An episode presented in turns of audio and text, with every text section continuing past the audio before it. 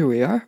It is October 12th, 2022, and we have the Four of Coins reversed. Balance the books. The Four of Coins is a deceptively simple card at first glance, but of course it isn't, especially in the reverse. Whether it be the checkbook or debit account or something else, a reversed card requires some thoughtful consideration. Virgo, Taurus, Capricorn.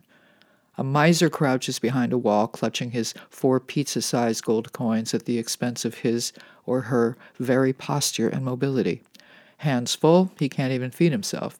If he or she looks financially insecure, it's because they are. On some versions, the weighed down and seated miser, besides using two hands to hold the steering wheel sized gold coin in his lap, uses the remaining two limbs to secure two large discs under his feet her feet. The remaining gold pentacle he or she somehow manages to balance on the top of his or her head. There is a saying, tripping over dollars for pennies, which is a good description of a lack mentality. Having to have, or I have to have. I have to have it.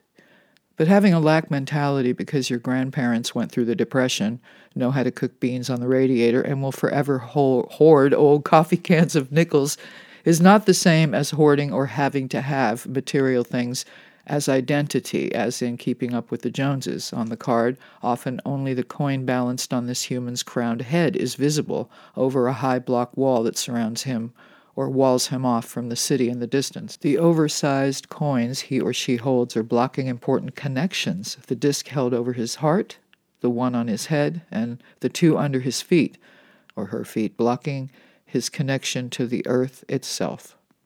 If this is another person, they have too much control over your own situation. They may very well be blocking your own progress in some way. This is a possessive card, but all of these less than attractive, undesirable, or even uncomfortable traits are rooted in insecurity. Or it's Wednesday and we have minor arcana, so this most likely simply means we need to clean out the closet. Why are you holding on to all that old stuff anyway?